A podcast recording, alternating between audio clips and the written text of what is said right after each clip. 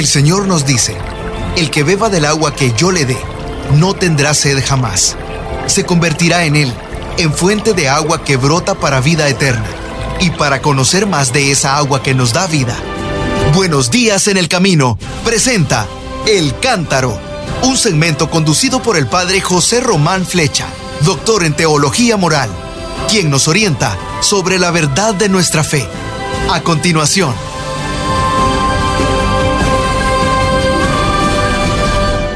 Mis queridos hermanos, soy el padre José Román Flecha, sacerdote de la diócesis de León. Les estoy hablando desde Villafranca del Bierzo, una hermosa villa situada en el Camino de Santiago. Allí estoy predicando la novena en honor del Santo Cristo de la Esperanza, cuya fiesta se celebrará pasado mañana, si Dios quiere. Bueno, pero hoy celebramos a María. El dulce nombre de María. 4 días después de haber celebrado el nacimiento de María, ahora recordamos su santo nombre. Jesús, como sabemos, es el mensajero de nuestra fe. ¿Solo el mensajero? No, es mucho más. Es el modelo de nuestra fe, el modelo del creyente. ¿Solo eso? No, es más. Es el Dios en quien creemos los que hemos sido llamados a seguirle. Pero junto al icono de Jesucristo se nos presenta, cercano y asequible, el icono de María. Como se sabe, María ha sido proclamada por Isabel como la bienaventurada porque ha creído. Evangelio según San Lucas, capítulo 1, versículo 45. Yo quisiera hoy recordar 3 puntitos sobre la Santísima Virgen.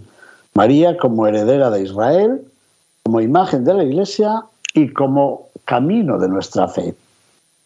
Respecto a lo primero, heredera de Israel, ya el cardenal Joseph Ratzinger, futuro Papa Benedicto XVI, había dicho años antes de ser Papa que precisamente en el encuentro con Isabel, María aparece como una madre que además de encarnar lo físico, también es plenamente la que escucha, la que cree y la que está unida a Dios.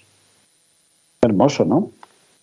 Primero, la que escucha. Pues sí, como heredera del pueblo elegido por el Señor de la historia, María sabe escuchar, sabe oír la voz de Dios, de ese Dios que brilla en medio de las tinieblas, de esa palabra que es como lámpara que ilumina los pasos de los creyentes, como dice el Salmo 119. Pero además, como heredera de la estirpe de Abraham, María sabe salir a los caminos, guiada por la fe de quien cree en el Dios que llama y acompaña, el Dios que confía en sus amigos, el Dios que nos muestra futuros nunca sospechados. Y además, como heredera de un pueblo que ha recibido el don de una alianza que nunca pasará, María se sabe unida a Dios por los lazos de la misericordia, y por los lazos de la fidelidad. Esas dos virtudes que, según los salmos, se encuentran por los caminos del mundo, se saludan y se abrazan. Así que esta heredera del Espíritu de Israel es una mujer que escucha, una mujer que cree y una mujer que está unida a Dios. 3 observaciones muy hermosas de el cardenal Ratzinger, futuro Papa Benedicto XVI. Pero en un segundo momento yo querría recordar que María es también imagen de la Iglesia. Hemos recordado tantas veces. El libro del Apocalipsis, en el capítulo 12, nos presenta a una mujer que está a punto de dar a luz, que está iluminada por el sol, que tiene la luna bajo sus pies y que tiene una corona de 12 estrellas. En Estados Unidos he preguntado recientemente, ¿cuántas estrellas tiene la bandera de los Estados Unidos? Me dijo, de 50. ¿Por qué? Porque representan a los 50 estados de la Unión. ¿Y saben ustedes cuántas estrellas tiene la bandera de la Unión Europea? Bueno, había muy pocas personas que lo supieran. Tiene 12 estrellas. Pregunté, ¿por qué? Algunos me dijeron, bueno, serán los estados que forman la Unión. No. Los estados que forman la Unión son 27. y la bandera tenía 12 estrellas cuando solamente eran 6, y cuando eran 10, y cuando eran 15, y cuando son 27. ¿Por qué? Porque los padres de la Unión Europea eran profundamente católicos. De Gasperi, italiano; Adenauer, alemán; Schumann, francés, profundamente católicos. De hecho, antes de firmarse el pacto para la Unión Europea, hicieron un buen retiro en un monasterio. Y a la hora de elegir una bandera, eligieron esa bandera, lo he contado ya muchas veces, que representa el vitral de la Catedral de Estrasburgo, un fondo azul con 12 estrellas doradas. La imagen de lo que nos dice el Apocalipsis sobre la Santísima Virgen María. Bueno, pues según el Concilio Vaticano II, 1962 a 1965, María es nuestra madre y es nuestra hermana. La Constitución sobre la Iglesia dice: María está unida en la estirpe de Adán con todos los hombres que han de ser salvados. Más aún, es verdaderamente madre de los miembros de Cristo por haber cooperado con su amor, a que naciesen en la Iglesia los fieles, que son miembros de aquella cabeza. Constitución sobre la Iglesia, número 53. El día en que el Concilio Vaticano aprobaba la Constitución sobre la Iglesia, mi querido Papa Pablo VI proclamaba a María Santísima Madre de la Iglesia, es decir, Madre de todo el pueblo de Dios, tanto de los fieles como de los pastores, que la llamaban y la llaman y la llamarán Madre Amorosa. Era el día 21 de noviembre de 1964. Bueno, pues María forma parte de nuestra familia, esta familia de la nueva alianza, a la que ella enaltece por su elección, por su fidelidad, por su amor, por su protección.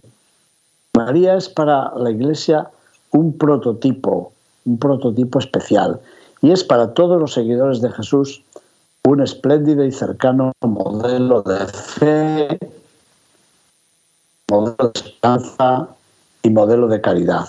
No se olvide, María, imagen de la Iglesia. ¿Cómo no recordarla hoy en que celebramos su dulce nombre? Pero además, María es para nosotros camino. Lo digo con mucho cariño porque en mi diócesis de León la veneramos en el santuario de la Virgen del Camino, que está precisamente sobre el Camino de Santiago. Por eso he querido escribir un libro recientemente que se titula De Camino con María. Pues bien, el mismo Benedicto XVI, siendo ya Papa, en su carta La Puerta de la Fe, recuerda de una forma rápida pero muy precisa los misterios de la vida de María, engarzados en el hilo de su fe confiada y perseverante. Así que, en breves pinceladas, su fe inspira esto que pudiera ser un decálogo en honor de María. Número 1. En un gesto generoso que solo brota de la fe, María acogió la palabra del ángel del Señor y creyó, sí, la Virgen creyente, creyó en el anuncio sorprendente de que ella habría de convertirse en la Madre del Señor. Evangelio según San Lucas, capítulo 1, versículo 38. Número 2 de este decálogo. En la visita a su pariente Isabel, María prorrumpió en un canto de alabanza, el Magnificat, por la primera palabra del texto latino, Magnificat, engrandece mi alma al Señor. Prorrumpe en un canto de alabanza porque ha sido elegida, y sobre todo por las grandes maravillas que Dios hace en quienes se encomiendan a Él con humildad. Evangelio según Lucas, capítulo 1, versículos 46 al 55. Número 3. Cumplido el tiempo y en circunstancias lamentables, impuestas por las razones políticas del emperador y también por los intereses humanos, María, con gozo y con temblor, dio a luz a Jesús en Belén de Judá. Lo recordamos muy bien y ahí acudimos nosotros en las fiestas de Navidad para adorar a ese niño. Véase Evangelio según San Lucas, capítulo 2, versículos 6 al 7. Número 4 de este decálogo. Al presentar a Jesús en el templo de Jerusalén, María escuchó la voz de Simeón, que llegó al templo en aquel momento, y esa voz alimentó en ella la fe en aquel hijo que venía a culminar la gloria de Israel, y venía también a traer la luz para iluminar a los gentiles, a los paganos. Puede encontrarse en el Evangelio según San Lucas, capítulo 2, versículos 22 al 32. Capítulo 5 de este decálogo.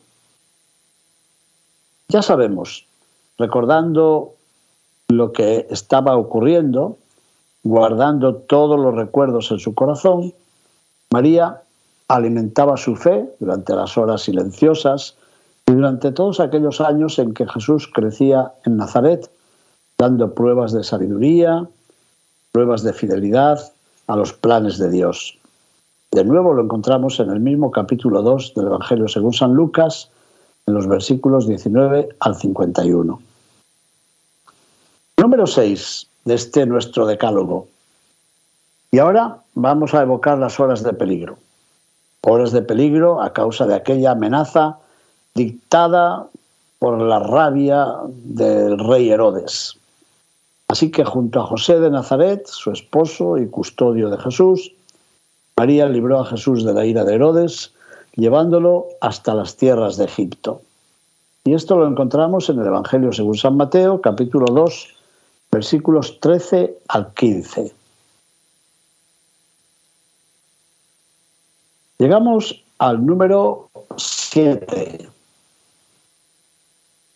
Tras buscar a Jesús, entre angustias y entre preguntas a unos y a otros, seguramente, María, junto con José, encontró a Jesús adolescente en el templo.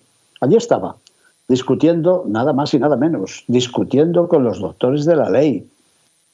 Y María, con fe, con mucha fe, tuvo que aceptar la misión que llevaba a su hijo, como dijo él, a ocuparse de las cosas del Padre Celestial. Volvemos al Evangelio según San Lucas, capítulo 2, versículos 41 al 50. Número 8 de este decálogo. ¿Volvemos a la fe? Yo creo que sí, ¿verdad? Pues fue aquella misma fe la que impulsó a María a seguir al Señor en su predicación y preocupada, muy seguramente, preocupada siempre por la suerte que amenazaba a su hijo, la suerte y la muerte que amenazaba a aquel que había sido presentado por Simeón como una bandera que sería discutida. Lo tenemos esto en el Evangelio según Marcos, capítulo 3, versículos 20 al 21 y también versículos 31 al 35. Es importante contemplar casi en claroscuro este sentimiento de preocupación en María por la suerte de su propio hijo. Número 9 y penúltimo de este decálogo que nos habíamos propuesto meditar en este día. Gracias a la fe, también la fe, siempre la fe, María encontró la fuerza. ¿Para qué? Nada menos, para permanecer fielmente con Jesús junto a la cruz, para aceptar el encargo que Jesús le dirigía. ¿Qué encargo? El encargo de cuidar como madre del discípulo amado. Y el encargo de cuidar de la comunidad de los discípulos de su hijo. Y esto lo encontramos en un evangelio que no habíamos citado hasta ahora. El Evangelio según Juan, en el capítulo 19, versículos 25 al 27. Y finalmente, en este decálogo llegamos al número 10. ¿Y qué vamos a meditar aquí? Vamos a trasladarnos al cenáculo. Los discípulos habían abandonado a Jesús en el huerto de los olivos, pero parece que María no los abandonó. Después de la muerte, después de la resurrección, después de la ascensión de Jesús a los cielos, allí está María junto a los discípulos de su Hijo. Y no está para reprenderles la infidelidad y el abandono, está para orar con ellos. Allí está, con fe firme, con una esperanza invencible, María permanece unida en oración con los 12 discípulos de su Hijo, que están reunidos con ella en el cenáculo para recibir el don del Espíritu de la verdad y de la luz. Véase en el libro de los Hechos de los Apóstoles, capítulo 1, versículo 14, y capítulo 2, versículos del 1 al 4. Bueno, 10 puntos importantísimos que se encuentran en las Sagradas Escrituras, se encuentran en los Evangelios y en el libro de los Hechos de los Apóstoles. Lo digo con una cierta intención para todos los hermanos que dicen conocer muy bien las Escrituras, que dicen leer los textos bíblicos y, sin embargo, parece que no han percibido en estos textos bíblicos esta presencia de María, la creyente, la que espera, la que ama, la que ora, la que acompaña a la comunidad cristiana, aunque todavía no se llamase cristiana, la comunidad de los discípulos de Jesús. Ahí está, en los textos bíblicos, no se nos olvide. Por eso, hoy que celebramos la fiesta del dulce nombre de María, podríamos celebrar también la fiesta de la grande esperanza de María, la fiesta de la firme fe de María, la fiesta del tierno amor de María. María es para los cristianos, no lo voy a repetir, ¿cómo que no? María es para los cristianos, para todos los cristianos, el icono de la verdadera peregrina de la fe. Puesto que es modelo y es icono de la familia de los discípulos de su Hijo, María puede ayudar a todos los creyentes en su Hijo a recordar las raíces de su propia fe y aceptar las consecuencias que comporta la fe en la vida de cada día. Nunca es excesivo pensar en la Santísima Virgen María. Nunca puede ser equivocado. Yo creo que sería bonito para los amantes del arte buscar en la historia del arte algunas de las imágenes que han representado los pasos de la vida de María de Nazaret. Yo lo he hecho de alguna forma muy humilde en mi libro De Camino con María. Yo creo que usted también podría hacerlo. Busque en la historia del arte, en la pintura, en la escultura, también en la arquitectura, busque la imagen de María. Pero no solamente en las artes plásticas, busque también en la literatura, en la poesía, en el drama, en el teatro, incluso en las novelas, las veces en que aparece María. Son innumerables. Y a usted le gustan las artes pictóricas, escultóricas, le gusta el arte literario, pero seguramente le gusta también el arte musical, ¿no? ¿Qué le parece si en un día como hoy empieza a buscar las obras musicales dedicadas a María? Bueno, seguramente que lo primero que le viene a la mente es el Ave María de Schubert, pero hay tantas Ave Marías, hay cánticos que cantan también su maternidad. Hay cantos, poemas, obras musicales enteras que la recuerdan al pie de la cruz. Podríamos recordar el Stabat Mater Dolorosa. Es decir, todas las artes se han fijado alguna vez en María. ¿Y por qué será? ¿Cree usted que todos los que han hecho eso estaban equivocados? ¿Cree que solamente un grupo de personas de hoy están en lo cierto cuando rechazan a María? De ninguna María. De ninguna forma, quiero decir. Ahí está María, a la que Isabel proclamaba bienaventurada por haber creído lo que le había sido dicho de parte de Dios.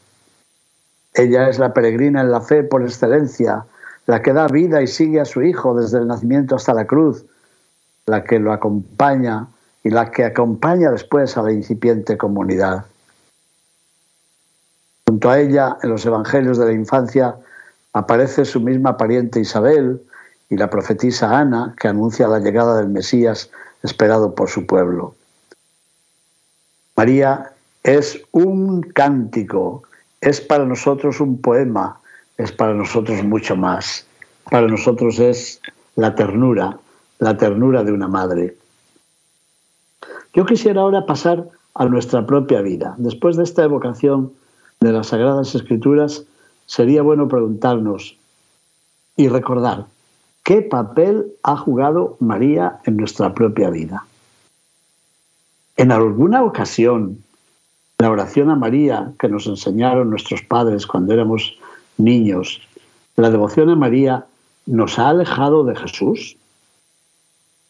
¿La devoción a María nos ha alejado de Dios? ¿La devoción a María nos ha hecho más ateos? ¿Nos ha hecho adúlteros? ¿Nos ha hecho mentirosos? ¿Nos ha hecho ladrones? ¿La devoción a María nos ha hecho adictos a la droga? ¿La devoción a María nos ha hecho traidores a la patria? ¿La devoción a María nos ha hecho obscenos? ¿La devoción a María nos ha hecho enemigos de nuestros amigos? ¿La devoción a María nos ha enfrentado con nuestros propios parientes por razones de herencias, por ejemplo? ¿Pero qué cosas estoy diciendo? ¿No será justo lo contrario? ¿El alejamiento a María nos ha hecho más pecadores, más malvados, más enemigos unos de otros, menos creyentes? Pensémoslo. Pensemos a ver qué papel ha jugado la devoción a María en nuestra vida. Quisiera además hacerlo de una forma todavía más gráfica, más cercana, más tangible. ¿Quiere usted hacer hoy un recuerdo de los santuarios marianos que ha visitado a lo largo de su vida? Templos, lugares, paisajes dedicados a la Santísima Virgen María, fuentes dedicadas a María, bosques dedicados a María, islas dedicadas a María, países enteros dedicados a María. ¿Qué le parece? ¿Ciudades que llevan su nombre? Bueno, y uno se queda pensando, ¿es posible que todos esos hombres y mujeres a lo largo de los tiempos hayan estado equivocados? Y que solamente este grupito que se presta a discutir conmigo, que este grupito sea el que esté en la verdad y que todos los demás se hayan equivocado. Bueno, yo creo que un poco de sentido común nos ayudaría a levantar los ojos y a decir, Señora, permíteme que me acoja bajo tu manto. Y a decir sencillamente, como aquellos cristianos de la ciudad de Éfeso, en el año 431, cuando el Concilio de Éfeso declaró que en la persona de Jesús se encuentran la naturaleza divina y la naturaleza humana, y por tanto las gentes salieron a la calle con antorchas rezando y cantando «Santa María, Madre de Dios, ruega por nosotros pecadores, ahora y en la hora de nuestra muerte. Amén». Mis queridos hermanos, muchísimas gracias por su atención. Por favor, una oración a través de María, una oración de unos por otros. Muchas gracias. Buenos días en el camino presentó El Cántaro, con el padre José Román Flecha. Esperamos que hayas disfrutado de este mensaje producido por El Sembrador. Si resides en Los Ángeles y a sus alrededores, recuerda que puedes ver la programación de ESNE las 24 horas al día a través de la señal abierta digital en Canal 56.2 y por la radio. También nos puedes escuchar y ver por medio de la aplicación ESNE en tu celular. Búscanos en las redes sociales y en nuestro canal de YouTube como Noel Díaz ESNE. No te pierdas la gran variedad de mensajes y artículos religiosos para el crecimiento de tu vida espiritual. El número de nuestras oficinas es el 773-777-7773. y puedes visitarnos por internet a elsembrador.org. El Sembrador Nueva Evangelización. Gracias por ser parte de esta gran familia. ¿Sabías que? La 540 AM en Salinas, California, es la primera estación de ESNE, con programación 100% católica, totalmente en inglés, y la gran noticia es que la puedes escuchar en cualquier parte del mundo, a través de la página JesusTheSower.com y de la aplicación ESNE. Pasa la voz a tus hijos, amigos y familiares que se comuniquen mejor en inglés para que reciban el mensaje de la palabra de Dios.